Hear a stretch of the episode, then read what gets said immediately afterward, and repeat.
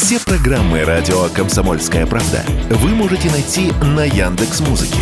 Ищите раздел вашей любимой передачи и подписывайтесь, чтобы не пропустить новый выпуск. Радио КП на Яндекс Музыке. Это удобно, просто и всегда интересно. Тактика Данюка. Никита Данюк и Владимир Варсобин подводят итоги недели и с оптимизмом смотрят в будущее. Здравствуйте, товарищи, уважаемые слушатели радио «Комсомольская правда». Это тактика Данюка, и в студии Никита Данюк. У меня есть тактика, и я буду ее придерживаться в течение этого часа. В этот раз, к сожалению, снова мне не поможет Владимир Варсобин. А, но не потому, что он отдыхает, не потому, что он ведет праздный образ жизни, наоборот, он как человек невероятно опытный, осуществляя свою профессиональную деятельность, можно сказать, долг, а, пытался, собственно, узнать а, от первого лица, что же там происходит в Грузии, но впервые, собственно, ну хотя что впервые, человек побывал, насколько я понимаю, на всех революциях, там, на постсоветском пространстве за последнее время, но вот посмотреть своими глазами в этот раз Владимиру Варсобину Э, что же там происходит на, на самом деле не получилось, потому что нашего уважаемого коллегу, политического обозревателя, не пустили на границе. А, в любом случае, мы Владимира очень ждем. А, Владимир, пожалуйста, возвращайтесь. Очень все равно интересно узнать э, обратную связь, что там происходит, как на границе эта вся ситуация образовалась. Ну а перед тем, как мы начнем наш итоговый анализ событий за прошедшую неделю, хочется а, поздравить уважаемых женщин, прекрасных наших, с наступившим праздником 8 марта. Хочу сказать, что женщины наши, конечно, это самое лучшее, самое самое прекрасное, что у нас есть, поэтому от своего имени желаю вам всего самого доброго и светлого, особенно в эти непростые времена. Итак, погнали. Какие у нас темы сегодня на повестке дня? А, Киев готовится к контрнаступлению. Мы слышим это заявление, эти заявления периодически от э, Зеленского, мы слышим от советников э, многочисленных Зеленского, от всевозможных политиков. Мы постоянно слышим о том, что Киев должен должен провести удачное контрнаступление вот совсем скоро, весной, через два месяца. Ну, разная есть информация, разная гуляет, собственно. А, почему? Почему мы это слышим? Почему мы находимся в этом информационном облаке? А, Все очень просто. Политика – это сконцентрированная экономика, сказал когда-то один очень умный человек, немножко, а, который картавил. Так вот, Запад, который накачивает этот укронацистский режим боеприпасами, оружием, деньгами. Кстати, это тоже очень важно. Когда мы слышим про очередные транши на Украину в размере миллиарда помощи от Евросоюза, в размере там, десятков миллиардов от Соединенных Штатов Америки, тут важный момент. Эта помощь не безвозмездная. То есть придется отдавать. И тут у Украины есть два пути. Либо ты демонстрируешь какие-то успехи на поле боя, то есть пытаешься победить Россию, как, собственно, очень хотят на Западе, непосредственно силой оружия на земле, либо тебе придется потом, ну, я не знаю, что там осталось отдавать Украине, потому что независимость они отдали, субъектность отдали, землю они отдали, промышленность они отдали, людей своих превращают просто в пушечное мясо. Я не знаю, что у них вообще останется, если сама украинская государственность останется. Ну и, собственно, поэтому мы слышим постоянные заявления о контрнаступлении. И тут вопрос очень важный. Если действительно, вот возьмем этот сценарий как реальный, Запад ждет это контрнаступление. Если Украина, опять же, у нее не остается выбора, и Зеленский отправит там всевозможные резервы, которые, вот опять же, по сообщениям временно исполняющего обязанности руководителя региона Запорожской области, Балецкого, там, которые сосредоточены в Запорожье, там 30-40 тысяч человек, говорят, 30 тысяч прошло обучение в Германии или проходит. И вот представим себе этот ударный кулак Украина собирает для того, чтобы прорвать фронт на каком-то участке и, не знаю, рассечь нашу группировку между Запорожьем Запорожьем, Херсоном, осложнить логистику и так далее, чуть ли не выйти Крыму, у меня вопрос. Если мы знаем об этих планах, мы ведь, наверное, готовимся. Ну и опять же, по сообщениям наших э, уважаемых коллег, э, военных корреспондентов, от моих товарищей в том числе, которые находятся сейчас на фронте. Передаем пламенный привет. Парни, держитесь, вы настоящие красавцы, мы вами гордимся. Оборонительные редуты строятся. И, видимо, вот то самое наступление, которое думали, что начнет Россия, оно, если произойдет, то произойдет уже после того, как Украина свои намерения, ну, будет пытаться реализовать. Что еще у нас э, в контексте Украины произошло? Ну, в первую очередь, конечно, это удары, которые э, мы видели по значимой энергетической инфраструктуре, в том числе транспортно-логистической на Украине. Наше Министерство обороны назвало эти удары ударами возмездия, как некий ответ за брянский теракт. И здесь я выскажу не очень популярное мнение, не знаю. Ну, печально, если это удары возмездия, потому что если мы говорим все-таки о конфликте, о специальной военной операции, о военном противостоянии, то уничтожение критически важной инфраструктуры противника, противника, который открыто анонсирует э, свою готовность идти в наступление, то есть убивать наших солдат, офицеров, уничтожать наше вооружение, нашу технику, а, но эта задача должна быть системная. И мы ведь помним, когда Суровикин только был назначен, ну, собственно, в те времена, когда он был ответственный за проведение специальной военной операции, вот эти ракетные удары, они были частыми, они были мощными, они действительно выводили из строя энергетику Украины, электричество. Почему это происходит? Тут очень важный момент. Э, всевозможные деятели, которые активно и, прямо скажем, очень эффективно работают в социальных сетях, э, в телеграм-каналах, которые проукраинские нарративы распространяют и пытаются разрушить, ну, собственно, нашу повестку, они заявляют, что якобы это удары по гражданским. Ничего подобного. Вот удары по гражданским – это удары по центру Донецка. Это удары по больницам, по школам, по скоплению людей, которые пытаются проводить в последний путь или почтить память людей, ну, собственно, бойцов, которые погибли. Что, собственно, и делает Украина. Вот это удары по гражданским. А когда мы бьем точечно, в том числе и кинжалами, по подстанциям, когда мы точечно выводим из строя ТЭЦ, да, к сожалению, это э, очень сложно иногда сделать без ущерба, и какие-то люди, которые оказались рядом, которые ни в чем не виноваты, ну, разве только в том, что на территории украинского государства террористического находятся, но является ли это их виной, это как бы отдельный вопрос. Так вот, э, когда это происходит, да, иногда могут быть жертвы среди мирного населения, и значительная часть российского общества воспринимает это как трагедию. Это ужасно, когда гибнут мирные люди э, в случае атак по объектам критической инфраструктуры. А вот для того, чтобы посмотреть, как украинское общество реагирует на гибель детей, на гибель женщин, на гибель стариков, я уж не говорю про э, обычных граждан, там, мужиков Донбасса, ну, просто не поленитесь, я не буду, конечно, рекламировать никакие украинские телеграм-каналы, вы не без труда, а точнее наоборот, э, без особого труда сможете их найти на просторах э, там, того же Телеграма. Посмотрите, как общество там реагирует. Посмотрите, какие эпитеты они используют, какие заголовки они делают специальные и так далее. В том числе в этом проявляется значительная разница между нами. Между братскими народами, да, братскими народами, но посмотрите, как эти события отражаются там, на эмоциональном уровне, на уровне граждан, их реакции, и как у нас. И делайте соответствующие выводы.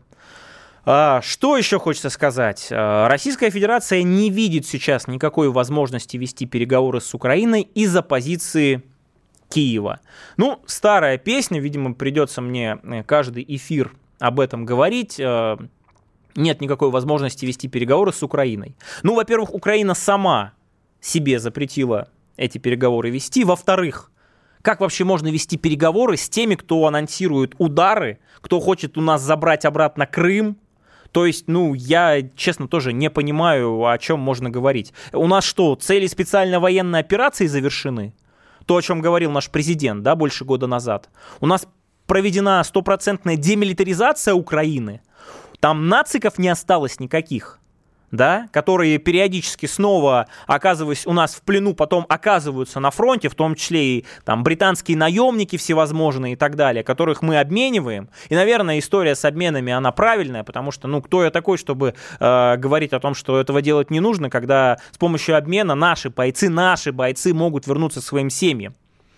Живые Насколько невредимые, такой большой вопрос, как там вообще к ним относятся, но тем не менее. Но вот как с этими, с ними вести переговоры? Да, может быть, коммуникация какая-то и должна быть, но мне кажется, что перед тем, как начинать это делать, перед тем, как вообще анонсировать желание, нужно как-то с российским обществом тоже поработать, объяснить, почему это нужно делать. Или как, мы победили, все, так может быть тогда э, вы нам заявите, в чем эта победа заключалась. В общем, тоже очень-очень много вопросов. Э, теперь давайте посмотрим западное мнение, мнение западной общественности по поводу Украины, социологи выявили падение уровня поддержки помощи Украине в Соединенных Штатах и Европейском Союзе. Знаете, с одной стороны, хочется руководствоваться там, диалектическим материализмом и верить, что количественные показатели переходят в качественные, а с другой стороны, сколько я вижу эту социологию, которая против, которая поддерживает нормальные отношения с Россией, никак это не влияет абсолютно на позицию истеблишмента. Никак. Поэтому здорово, что эти заголовки появляются. Здорово, что проходят митинги, проходят митинги и в Германии, и во Франции, и в Италии, и в Соединенных Штатах Америки даже есть люди на самом высоком уровне, которые выступают против, как бы, против вот этой мощной поддержки Украины, но ничего не меняется. Поэтому обманываться нам с вами, уважаемые зрители и слушатели «Комсомольской правды» тоже не нужно. Это тактика Данюка, у нас есть тактика. Оставайтесь с нами, вернемся через несколько минут. Весна. Русская весна. На радио «Комсомольская правда». Тактика Данюка. Никита Данюк и Владимир Варсобин подводят итоги недели и с оптимизмом смотрят в будущее – Радио «Комсомольская правда». Тактика Данюка у меня есть тактика, и я буду ее придерживаться. Уважаемые слушатели и зрители, я напоминаю, что у нас есть э, телефоны наших мессенджеров, э, с помощью которых вы можете оставлять свои вопросы, замечания, комментарии. Телеграм, WhatsApp, Viber, э, плюс 7 967 200 ровно 9702. Также вы можете оставлять свои мнения у нас в комментариях э, в трансляции, на YouTube. Обязательно заходите. Что еще хочется сказать по Украине? Киево-Печорская лавра в скором времени полностью опустеет, потому что Зеленский предписал монахам канонической Украинской Православной Церкви покинуть монастырь до 29 марта.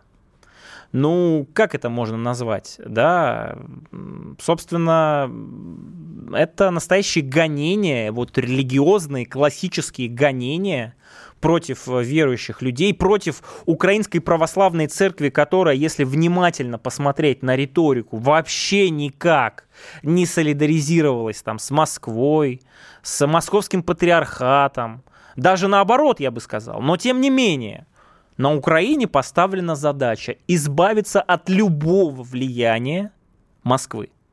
И в этом смысле, ну, то, что ждет э, Киево-Печорскую лавру, это, конечно, ужасно, абсолютно видно, как это делается, в том числе при содействии, может быть, даже задачу эту поставили, значит, Зеленскому в Вашингтоне, и мы видим, как большие любители гражданских прав, свобод, всевозможных трансгендеров, геев, квиров и так далее, а, еще защитники Тибета и прочее, на Западе ничего не говорят об этом. Вот ничего для них, православных, канонической украинской православной церкви на Украине нет – Потому что даже если они не поддерживают Путина, их православие – это православие неправильное.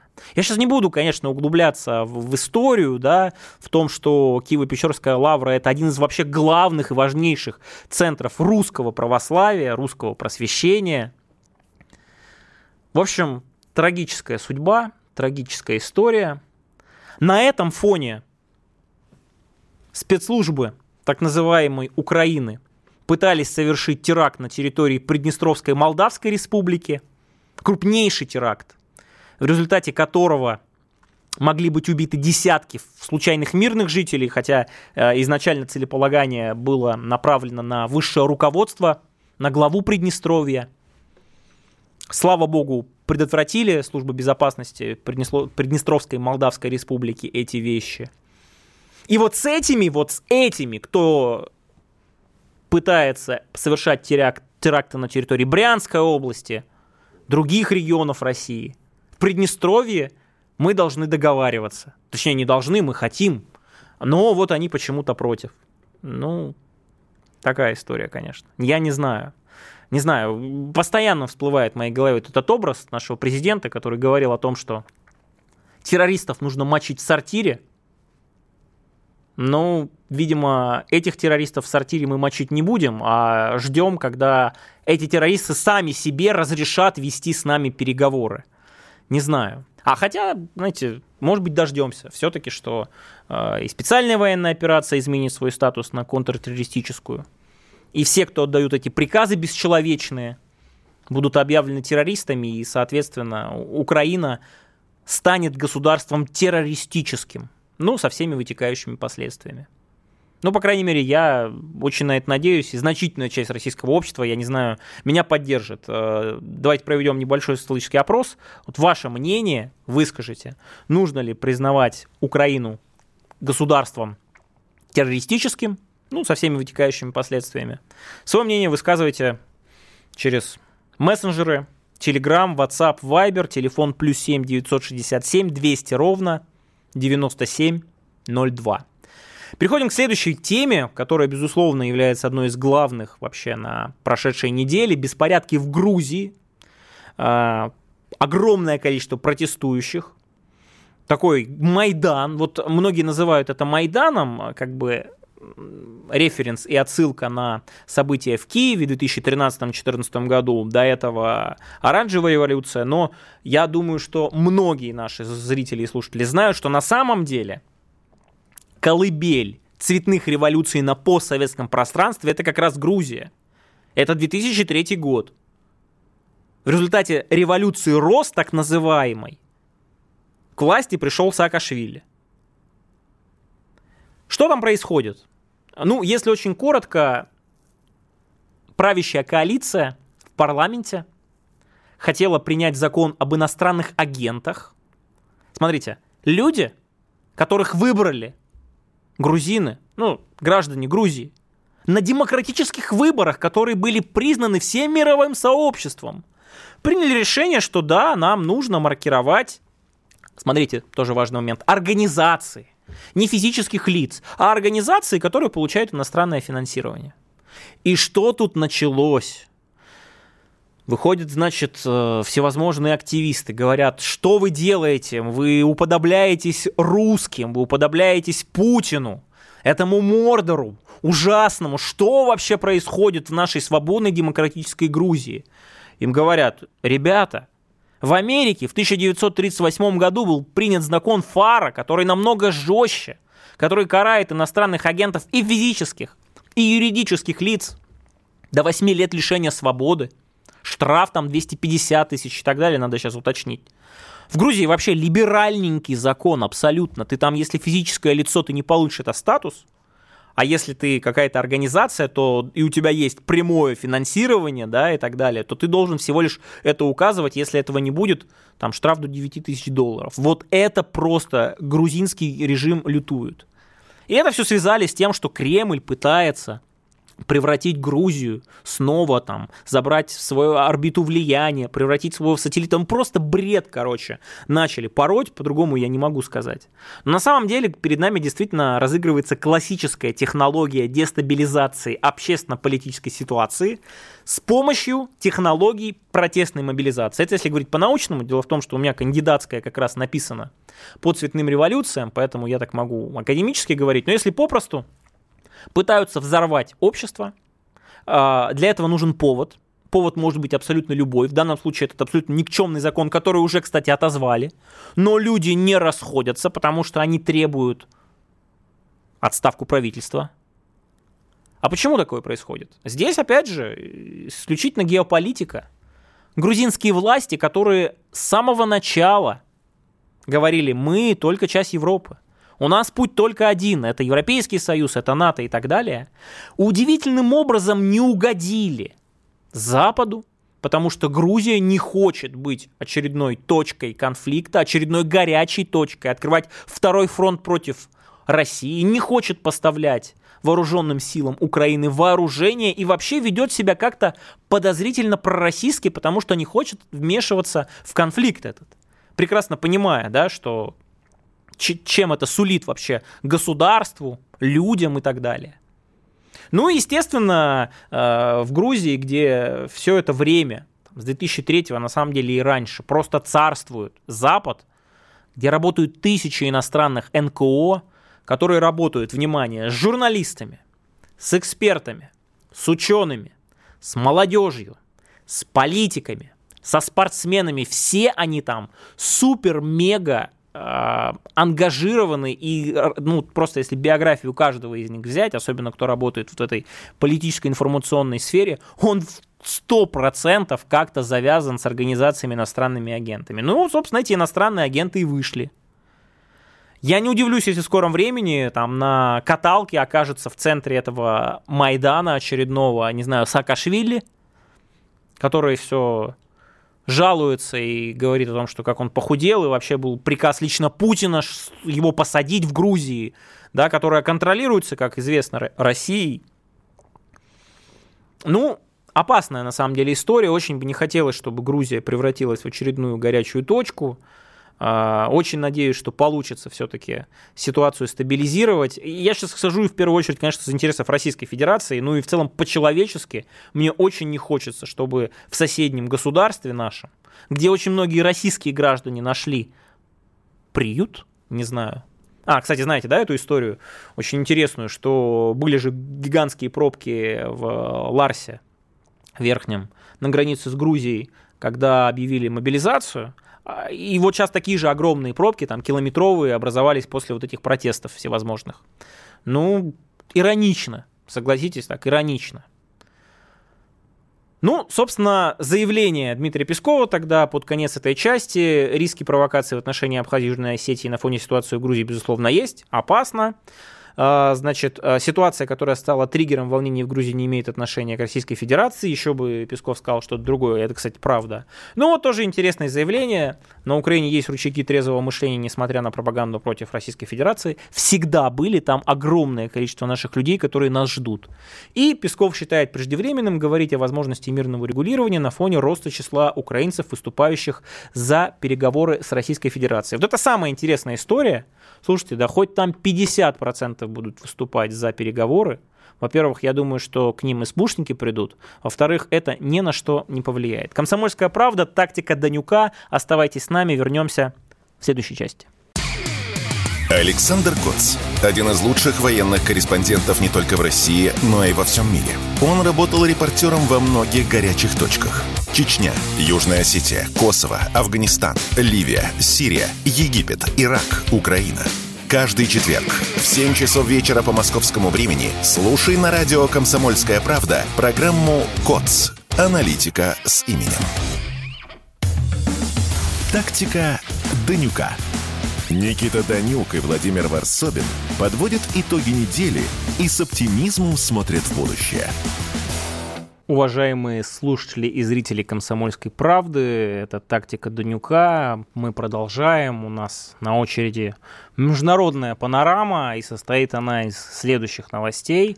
Барель, глава европейской дипломатии, человек, который постоянно говорит, давайте больше будем оружия отправлять на Украину, больше оружия, больше боеприпасов. Это вот, чтобы вы понимали реалии, да, с, э, дипломатически – говорит о том, что Евросоюз исчерпал предел санкций против России.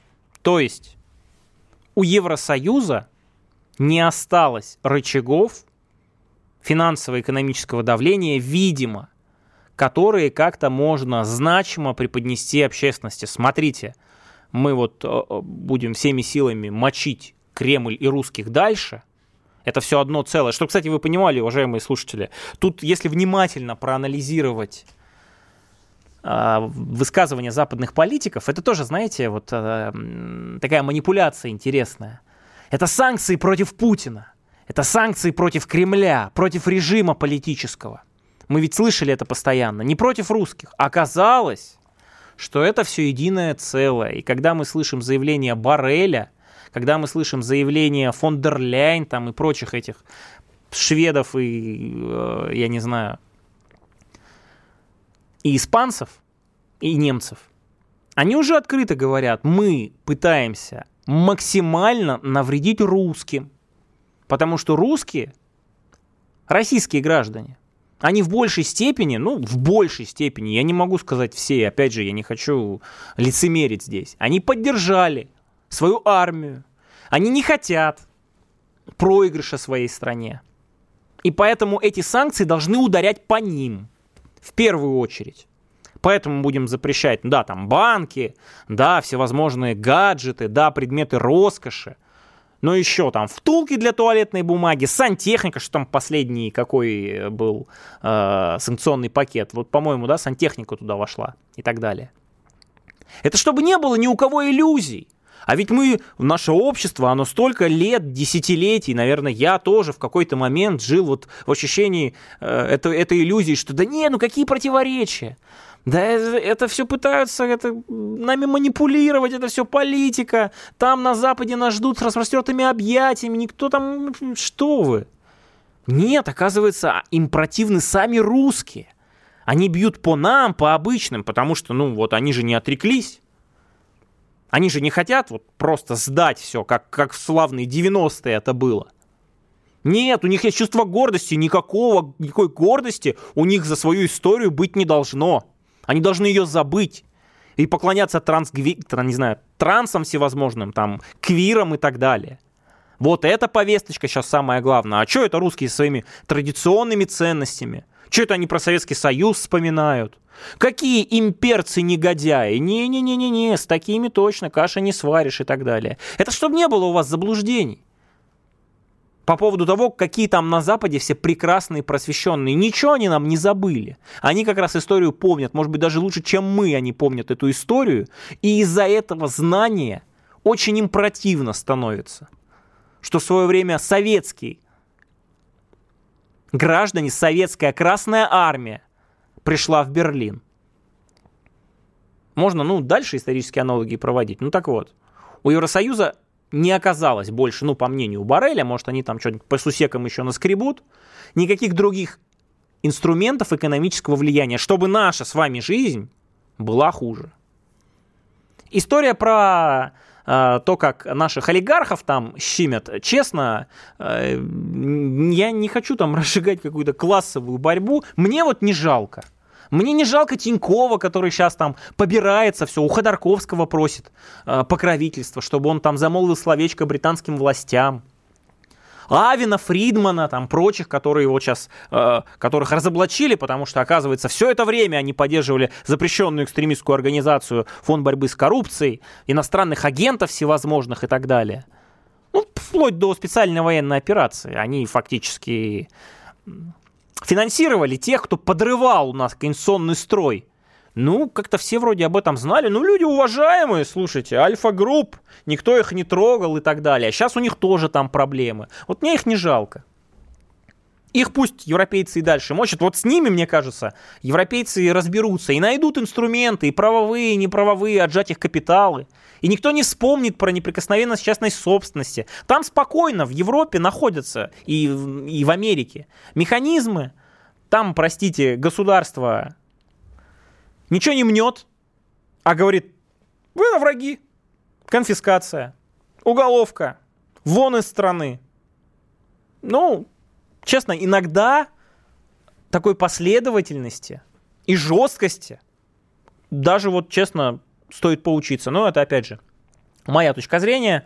Поддерживаете вы ее или нет, напишите в своих комментариях в наши мессенджеры, в Telegram, WhatsApp, Viber, телефон плюс 7 967 200 ровно 9702. Вот еще интересная новость. Премьер Венгрии Орбан призвал тщательно обдумать будущее взаимоотношений с Россией. Вообще Орбан это такая специфическая история. Вот реально один в поле воин, настоящий мужик. Почему? Во-первых, потому что в своей стране он проводит политику, которая направлена на национальные интересы, на то, чтобы их отстаивать. У него есть тактика, он ее придерживается с самого начала. Люди на выборах голосуют за партию Орбана. Внутри Европейского Союза есть страна, внутри НАТО, которая имеет нервы стальные, так буду выражаться, заявлять о том, что вы что там делаете? Как мы можем обрубить энергетические отношения с Россией, если наша промышленность, наши рабочие места зависят от российского газа, от российской нефти, нефтепродуктов? Ну, вы хотите, вы обрубайте, мы, мы не будем этого делать. Вы там хотите со своей либеральной повесточкой там, про гендеров, про а, всевозможных а, квиров, там, я не знаю, и прочее. А мы не хотим. В этом смысле Венгрия, да, консервативная страна. И вот, э, несмотря на постоянные нападки, на сравнение, что это тоже вот тоталитарное, авторитарное государство строит этот Орбан проклятый и так далее, каждый раз на всевозможных саммитах он не стесняется и говорит, нет, мы против. Да, понятно, что веса Венгрии э, не хватает, чтобы этот порочный круг разорвать. Тоже никаких иллюзий питать не нужно. Венгрия не является нашим военно-политическим союзником. Они просто одни остались вот из стран, которые говорят, ну нет, ну у нас есть экономика, она превыше всего, у нас есть обязательства перед нашими гражданами. И если мы хотим нормально развиваться, то мы должны как-то какие-то отношения с, с Россией поддерживать и сохранять. Отказался Орбан в свое время отправлять оружие на Украину. Да? Ну, жалко, конечно, что э, только Венгрия, э, все остальные страны, да и опять же вот Венгрия, с одной стороны, да, прецедент важный, интересный, здорово, а с другой стороны, ну, это ничего не поменяет. Есть долгосрочная стратегия Запада. Да, голос Венгрии слышен, нам приятно это обсуждать, что есть еще люди, которые там не сошли с катушек, в отличие там от Барреля, фон дер Ляйн и прочее. Но объективная ситуация это эта ситуацию вообще никак не поменяет. Что может поменять ситуацию? У кого есть политический вес и кто в третий раз был избран председателем Китайской Народной Республики, тот Си Цзиньпинь. Собственно, хочет хочется поздравить китайского лидера, который вообще впервые в истории КНР значит, будет сочетать три поста главы партии, главы армии, главы государства более трех сроков подряд. Опять же, такого объема полномочий административных, политических, а, многие эксперты говорят, что не было даже у Мао Цзэдуна, да, который был там не такой долгий срок председателем КНР и так далее – Почему это важно? Э, тут нужно слушать, конечно, наших уважаемых китаеведов. Ну, вот если резюмировать, я постараюсь, да, то Си Цзиньпинь это, наверное, самый пророссийский лидер э, ну, в Китае, да, за всю историю Китая, руководителей Китая. Э, тут тоже не нужно заблуждаться. Э, там, то, что он испытывает симпатии, то, что Китай действительно поставил нам плечо, в первую очередь экономическое плечо, технологическое плечо, пусть и не во всем, но тем не менее, э, вот во всей этой истории противостояния с Западом это очевидно.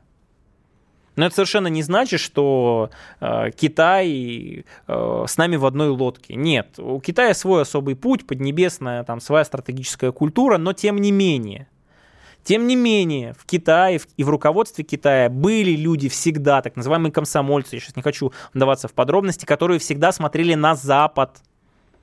А Си Цзиньпинь в этом смысле не хочет на Запад смотреть. И в том числе за предыдущие два срока сделал очень многое для того, чтобы вот этих комсомольцев из Вашингтонского обкома условно управляемых лишить своих должностей. Все очень сложно. Там китайская традиция, стратегическая культура в управлении и так далее. Во многом, кстати, поэтому мы ждем возможного визита Си в Москву. Это, конечно, будет символический приезд, очень знаковый. Согласитесь, для Китая вообще символы это очень-очень важно. И в этом смысле Лукашенко тоже пригласил Си Цзиньпиня в Белоруссию. Мы знаем, что отношения между Братской Белорусской Республикой и Китаем тоже развиваются. Это радио «Комсомольская правда», тактика Данюка. Вернемся в следующей части, не переключайтесь. Знаете, как выглядит экономика? Она выглядит, как Никита Кричевский. Знаете, как звучит экономика? Правильно, как Никита Кричевский. Никто вам не скажет, когда и как долго что-то будет расти или падать. Никто. Никто, потому что Нострадамуса и прочих ясновидящих нет, не было и не будет. Каждую среду в 7 часов вечера слушайте программу «Экономика» с Никитой Кричевским на радио «Комсомольская правда». Тактика Данюка. Никита Данюк и Владимир Варсобин подводят итоги недели и с оптимизмом смотрят в будущее. Тактика Данюка, радио «Комсомольская правда». В студии Никита Данюк без моего уважаемого коллеги Владимира Варсобина, потому что он, как настоящий профессионал, отправился смотреть и освещать события, которые происходят в Грузии, но на границе, его не пустили, развернули. Естественно, ждем с подробностями. Надеюсь, э, на следующей неделе мы обязательно с Владимиром всю эту историю обсудим. Как-никак человек побывал фактически на всех цветных революциях на постсоветском пространстве. Совпадение? Нет, просто Владимир э, настоящий профессионал, и даже в самых горячих точках э, хочет от первого лица вам, уважаемые зрители и слушатели «Комсомольской правды», всю эту информацию передать. Я вот закончил предыдущую часть обсуждения а, того, что а, Си Цзиньпинь третий раз подряд назначен председателем. Тут еще важный момент, смотрите. Э, на Западе мы часто слышим заявление «столько лет у власти», «столько лет у власти», «сменяемость власти», «это священная корова» и так далее. И вот что я понял, что вот этот фетиш, по поводу сменяемости власти, это очередная, просто очередной пузырь, очередной миф, который пытаются надувать на Западе и используют только тогда, когда им выгодно. Давайте вспомним, сколько лет на посту канцлера Германии была Ангела Меркель. Кстати, по-разному к ней можно относиться, но я уверен, что никогда в жизни больше такого уровня благосостояния, экономического роста – в Германии никогда больше не будет, а, чем вот при, при Ангеле Меркель. Да, она тоже не самая выдающаяся, не самый выдающийся канцлер за всю историю Германии. Но вот Шольц или там Бербак, вот эти люди, которые пришли после нее, я думаю, уверен, вот я сто процентов убежден, дай немцам возможность провернуть этот фарш истории назад, они бы сказали, не-не-не, пусть она еще сидит. Нафиг нам этот Шольц, это Бербак, Анна Лена просто сумасшедшая абсолютно, безграмотная абсолютно. Да.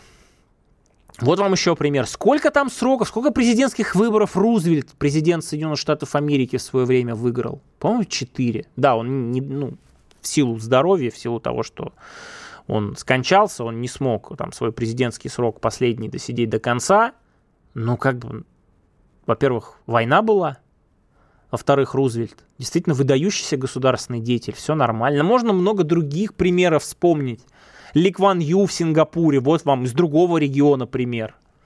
Да, там своя специфика, конечно, в Сингапуре и так далее, но, по-моему, чуть ли не там почти 40 лет он был у власти. Восемь раз подряд его партия побеждала на выборах. И все говорят про экономическое чудо. Не мешало вот это вот несменяемость власти превратиться Сингапуру из деревенской там деревушки фактически, рыбацкой деревушки, простите, э, в азиатского тигра настоящего. Конечно, вопрос, э, как ты пользуешься этим временем. Но просто я вот на ваш суд, уважаемые зрители и слушатели, в очередной раз хочу вот это лицемерие выставить. Потому что когда надо, нормально, сидите там, пожалуйста. Это соответствует интересам Вашингтона. Никаких проблем. А когда не надо, и один срок это слишком, слишком много. Ну, э, возвращаемся к внутриполитической повестке. А, вот новость интересная. Актриса Лия Хиджакова попрощалась со сценой «Современника». Она написала письмо, где призналась любви как вы думаете, кому? Ну, конечно, Киеву. Конечно, Киеву. Ну, слушайте, э, уже обсуждали мы с Владимиром историю с Ли Хиджаковой. Я считаю очень просто. Она имеет право на свое мнение.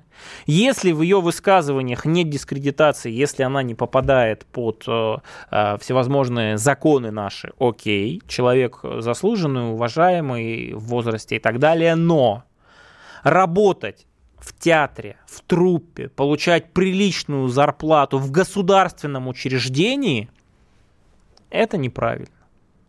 Его выставляют, что вот, ее изгнали из родного коллектива и так далее. Я так люблю Киев, я так люблю украинцев. Лия Ахиджакова, вы очень уважаемый человек, у меня вопрос. Люди, которые признаются в любви к Москве, в Киеве, с ними что там делают? Красиво отправляют на пенсию? Или эти люди лишаются здоровья, жизни, свободы просто вот так вот по щелчку пальцев? Ну, конечно, вы, наверное, об этом не скажете. Поэтому вам здоровья и долгих лет вне театра современник. Я не являюсь театралом, опять же, не могу судить. Ну, человек в любом случае вписан в нашу культуру, вписан в нашу историю, заслуженный человек и так далее. Но в такие времена, на мой взгляд, если бы государство не отреагировало, то это плевок. Это плевок в общество, которое считает, что абсолютно обоснованно, что его предали. Ну как, с одной стороны, тут можно говорить о священной войне, а с другой стороны, у нас в московских театрах играют люди, которые открыто в интервью, в социальных сетях выражают поддержку режиму, который прямо говорит, мы будем убивать и уничтожать русских. Крым будет русским, Донбасс, значит, Донбасс будет украинским, либо безлюдным. Вам не кажется, что это странно?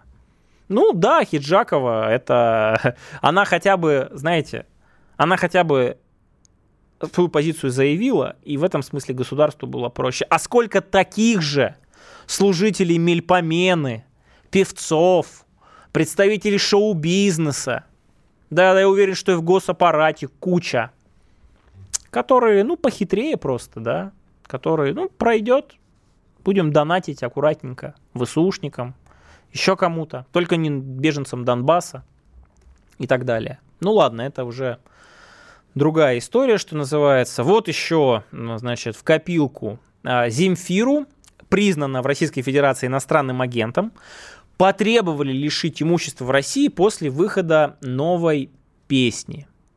А, там песня, значит, э, ее выпустила Земфира, и там, ну, в общем, такие строчки, которые э, в такой манере, в принципе, даже не в художественной, да, там про заболевшую родину, которую учат любить родину насильно и так далее.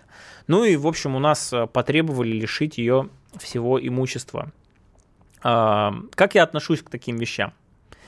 Э, с одной стороны, прецеденты важны. Это важно. А, нельзя допускать истории, когда люди, которые открыто являются врагами государства и значительная часть российского общества, которая здесь живет, а, спокойно себя чувствовать с русским паспортом, с российским паспортом, еще и зарабатывать деньги, не знаю, на концертной деятельности внутри нашего государства. С другой стороны, история, она сложная. Почему? Потому что ну вот опять Земфира. Да, знаменитая музыкантка. Мне очень нравилось ее раннее творчество. Безумно. Я еще раз говорю, для меня там политическая позиция, она не отменяет таланта. Для меня ранние песни Земфиры, ну, может, я потому что время был маленьким и так далее, э, ну, это правда, это такое, такое достояние. Я уж не говорю про позднее творчество, но тем не менее. Но проблема-то в том, что Земфира, ну, Окей, Земфира. А что с олигархами будем делать? Которые все тоже против. Вот я уже некоторых там вспоминал. Да, которые еще и не стесняются экстремистским организациям донатить их поддерживать. Их не трогаем мы почему-то. Ну, то есть вот, вот какая-то последовательность и принципиальность должна быть. Или, я не знаю, многие другие у нас шоумены, которые, вот я уверен, высказали свою позицию – но ждут, что вот государство, ну вот оно специально, чтобы угодить этим ура-патриотам, раз пока специальная военная операция, они, да, они будут нас поддерживать, но потом все устаканится, и мы вернемся. Мне кажется, это самое страшное. Оставьте вы эту квартиру, оставьте вы ее недвижимость там, я не знаю, но не дайте ей возможность вернуться, потому что именно это станет плевком в сторону людей, которые как бы всем сердцем, все, кто чем может, пытаются помочь как-то нашему фронту, где не все так просто, где есть проблемы. А потом раз, и Земфира вернулась, и Галкин с Пугачевой, и иностранные агенты, признаны на территории Российской Федерации, Галкин и так далее. Ну вот это вот, вот это самое страшное на самом деле. Поэтому слушайте, лишат ее имущества, а потом она спокойно сюда вернется, будет работать на концертах, собирать просто десятки тысяч людей, и это будет норм, скажут, ну, специальная военная операция же закончилась. Мы же победили, опять же, не знаю, какой образ победы будет сконструирован и так далее. Вот это, мне кажется, намного важнее история. Ну и вот, э, что ждет, э, значит, иммигрантов. Вот вам последний пример. Чулпан Хаматова, которая уехала, значит, в Прибалтику, в Ригу, получила отказ в Новом Рижском театре, э, значит, получить роль в спектакле «Гоголь», потому что она не знает латышского. Там, опять же, по сообщениям разных э, источников отправилась э, искать э, счастье в Дубае, и тоже не получилось, теперь в Грузии и так далее. Талантливый человек, говорят с большим сердцем, опять же, посмотрите, но вот что происходит с предателями, скажу прямо. Никакого злорадства не испытываю, но, на мой взгляд, история крайне и крайне показательна. Я думаю, что в России и Хаматову, и других таких, как она, точно не ждут. Это тактика Данюка, комсомольская правда. Надеюсь, вернемся в следующей неделе, на следующей неделе с Владимиром Варсобиным. Не переключайтесь, оставайтесь с нами. Тактика Данюка. Никита Данюк и Владимир Варсобин подводят итоги недели и с оптимизмом смотрят в будущее.